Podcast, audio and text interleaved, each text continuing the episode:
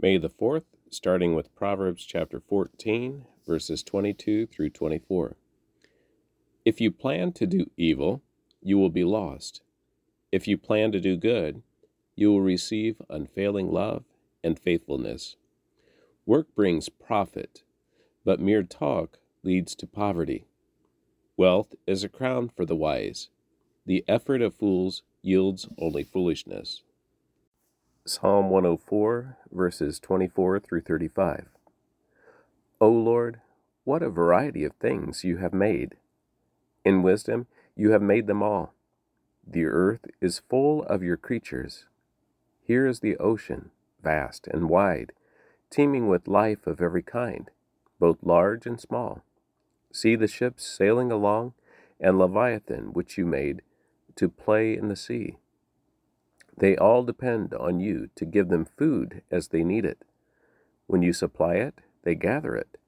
You open your hand to feed them, and they are richly satisfied. But if you turn away from them, they panic. When you take away their breath, they die and turn again to dust. When you give them your breath, life is created, and you renew the face of the earth. May the glory of the Lord continue forever. The Lord takes pleasure in all he has made. The earth trembles at his glance, the mountains smoke at his touch. I will sing to the Lord as long as I live. I will praise my God to my last breath. May all my thoughts be pleasing to him, for I rejoice in the Lord. Let all sinners vanish from the face of the earth. Let the wicked disappear forever. Let all that I am praise the Lord. Praise the Lord. John chapter 3, verse 22 through chapter 4, verse 3. Then Jesus and his disciples left Jerusalem and went into the Judean countryside. Jesus spent time with them there, baptizing people. At this time, John the Baptist was baptizing at Aenon, near Salim, because there was plenty of water there, and people kept coming to him for baptism.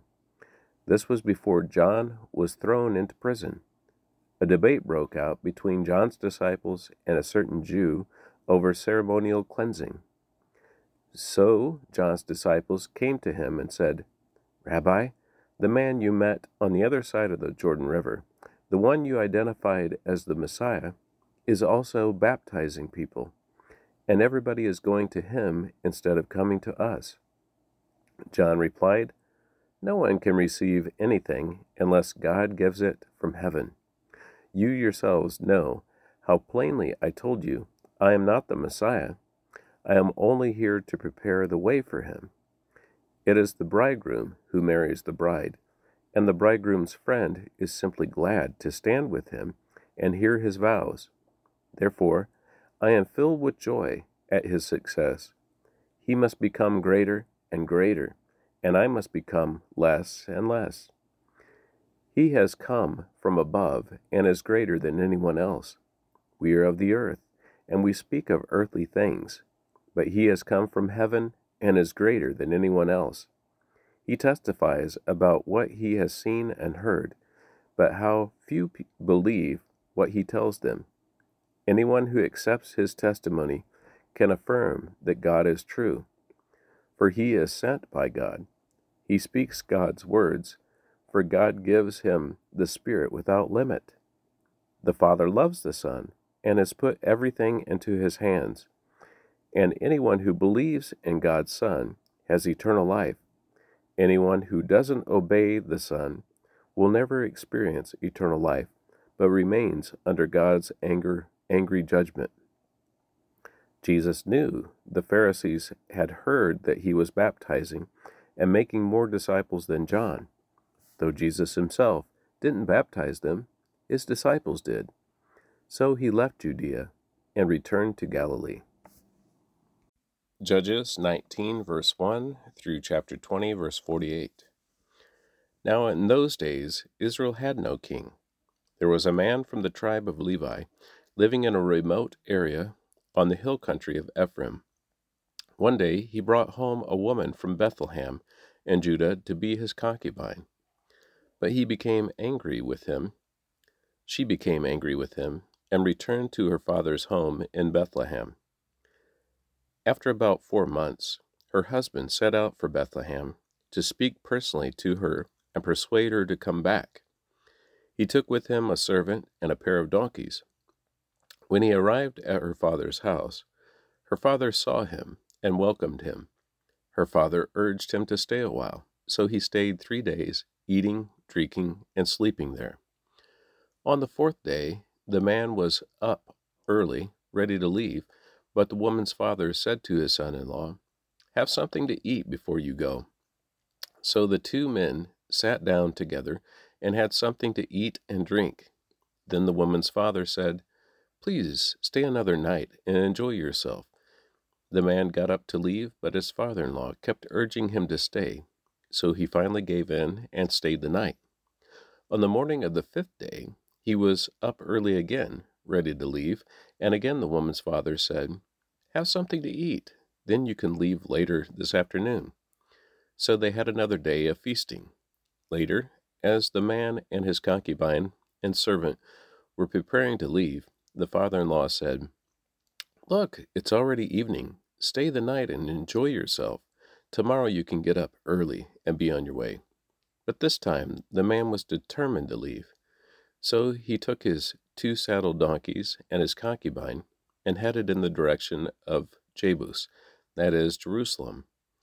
It was late in the day when they neared Jebus, and the man's servant said to him, Let's stop at this Jezubite or Jebusite town and spend the night there.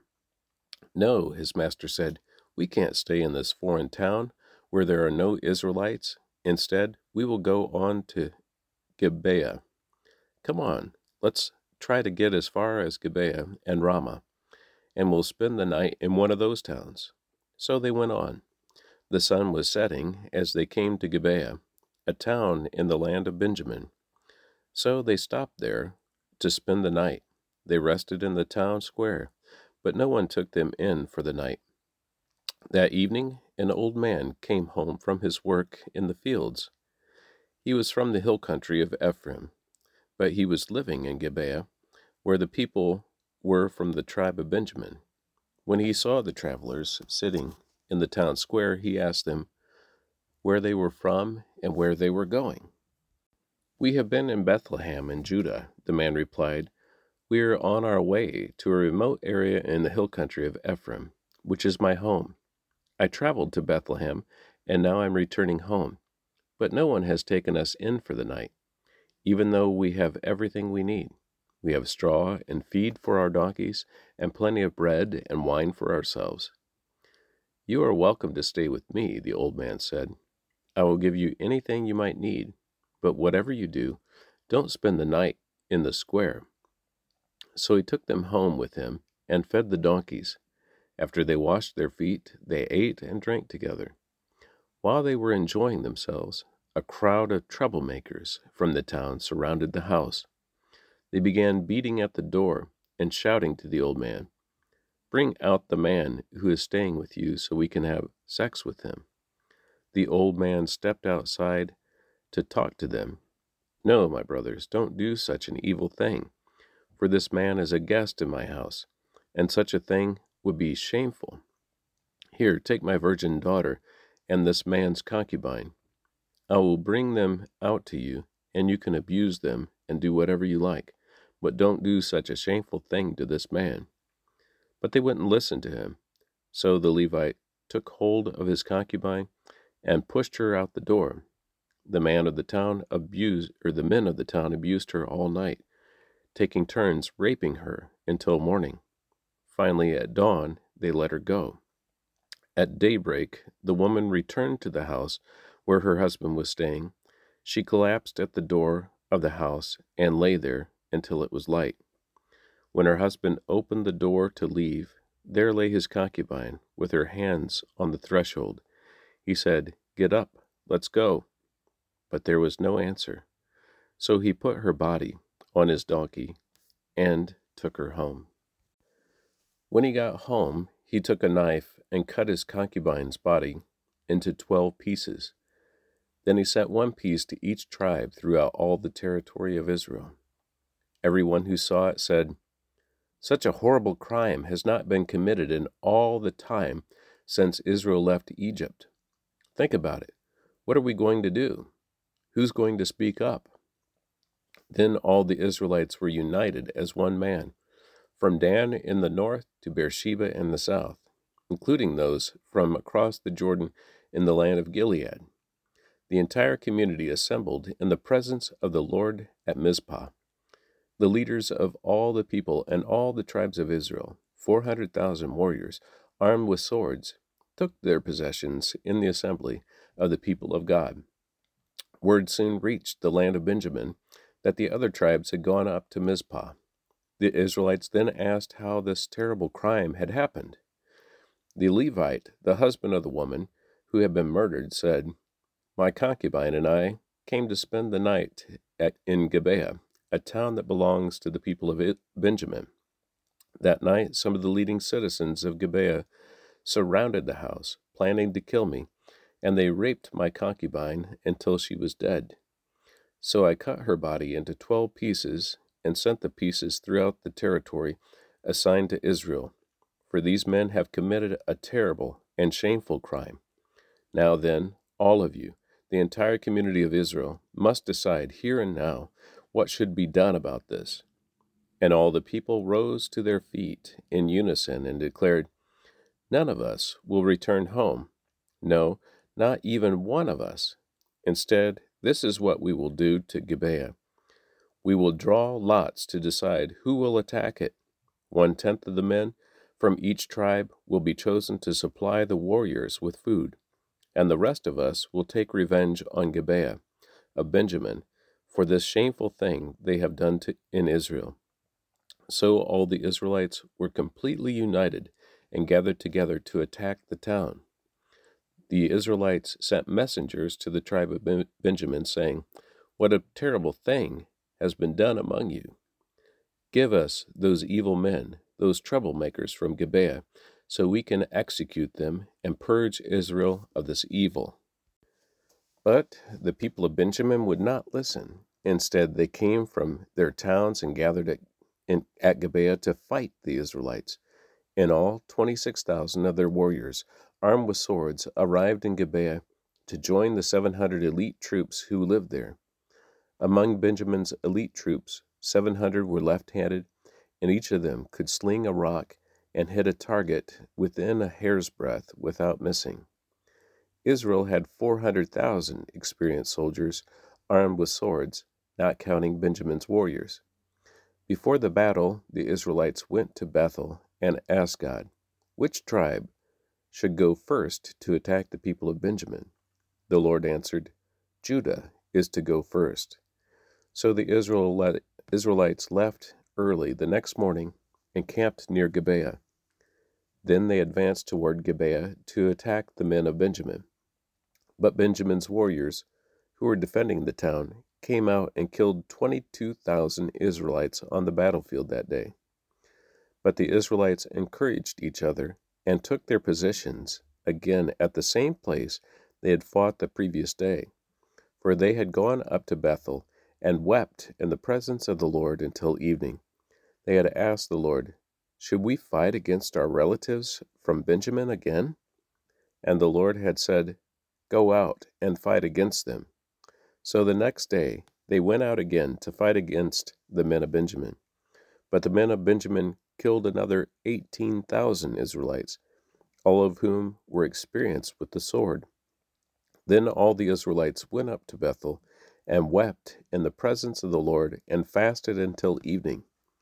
They also brought burnt offerings and peace offerings to the Lord. The Israelites went up seeking direction from the Lord. In those days, the ark of the covenant of God was in Bethel, and Phinehas, son of Eleazar, the grandson of Aaron, was the priest. The Israelites asked the Lord, Should we fight against our relatives from Benjamin again, or should we stop? The Lord said, Go, tomorrow I will hand them over to you. So the Israelites set an ambush all around Gibeah. They went out on the third day and took their positions at the same place as before. Then the men of Benjamin came out to attack. They were drawn away from the town. And as they had done before, they began to kill the Israelites. About thirty Israelites died in the open field and along the roads, one leading to Bethel and the other leading back to Gibeah. Then the warriors of Benjamin shouted, We're defeating them as we did before. But the Israelites had planned in advance to run away so that the men of Benjamin would chase them along the road and be drawn away from the town. When the main group of Israelite warriors reached Baal Tamar, they turned and took up their positions. Meanwhile, the Israelites hiding in ambush to the west of Gibeah jumped up to fight. There were uh, 10,000 elite Israelite troops who advanced against Gibeah. The fighting was so heavy that Benjamin didn't realize the impending disaster so the Lord helped Israel defeat Benjamin, and that day the Israelites killed 25,100 of Benjamin's warriors, all of whom were experienced swordsmen. Then the men of Benjamin saw that they were beaten. The Israelites had retreated from Benjamin's warriors in order to give those hiding in ambush more room to maneuver against Gibeah. Then those who were hiding rushed in from all sides and killed everyone in the town. They had arranged to send up a large cloud of smoke from the town as a signal. When the Israelites saw the smoke, they turned and attacked Benjamin's warriors. By that time, Benjamin's warriors had killed about thirty Israelites, and they shouted, We're defeating them, as we did in the first battle. But when the warriors of Benjamin looked behind them and saw the smoke rising into the sky from every part of the town, the men of Israel turned and attacked. At this point, the men of Benjamin became terrified because they realized disaster was close at hand. So they turned around and fled before the Israelites toward the wilderness, and they couldn't escape the battle. And the people who came out of the nearby towns were also killed. The Israelites surrounded the men of Benjamin and chased them relentlessly, finally overtaking them east of Gibeah. That day, 18,000 of Benjamin's strongest warriors died in, in battle. The survivors fled into the wilderness toward the rock of Rimmon, but Israel killed 5,000 of them along the road. They continued the chase until they had killed another 2,000 near Gidom. So that day the tribe of Benjamin lost 25,000 strong warriors armed with swords, leaving only 600 men who escaped to the rock of Rimmon, where they lived for four months.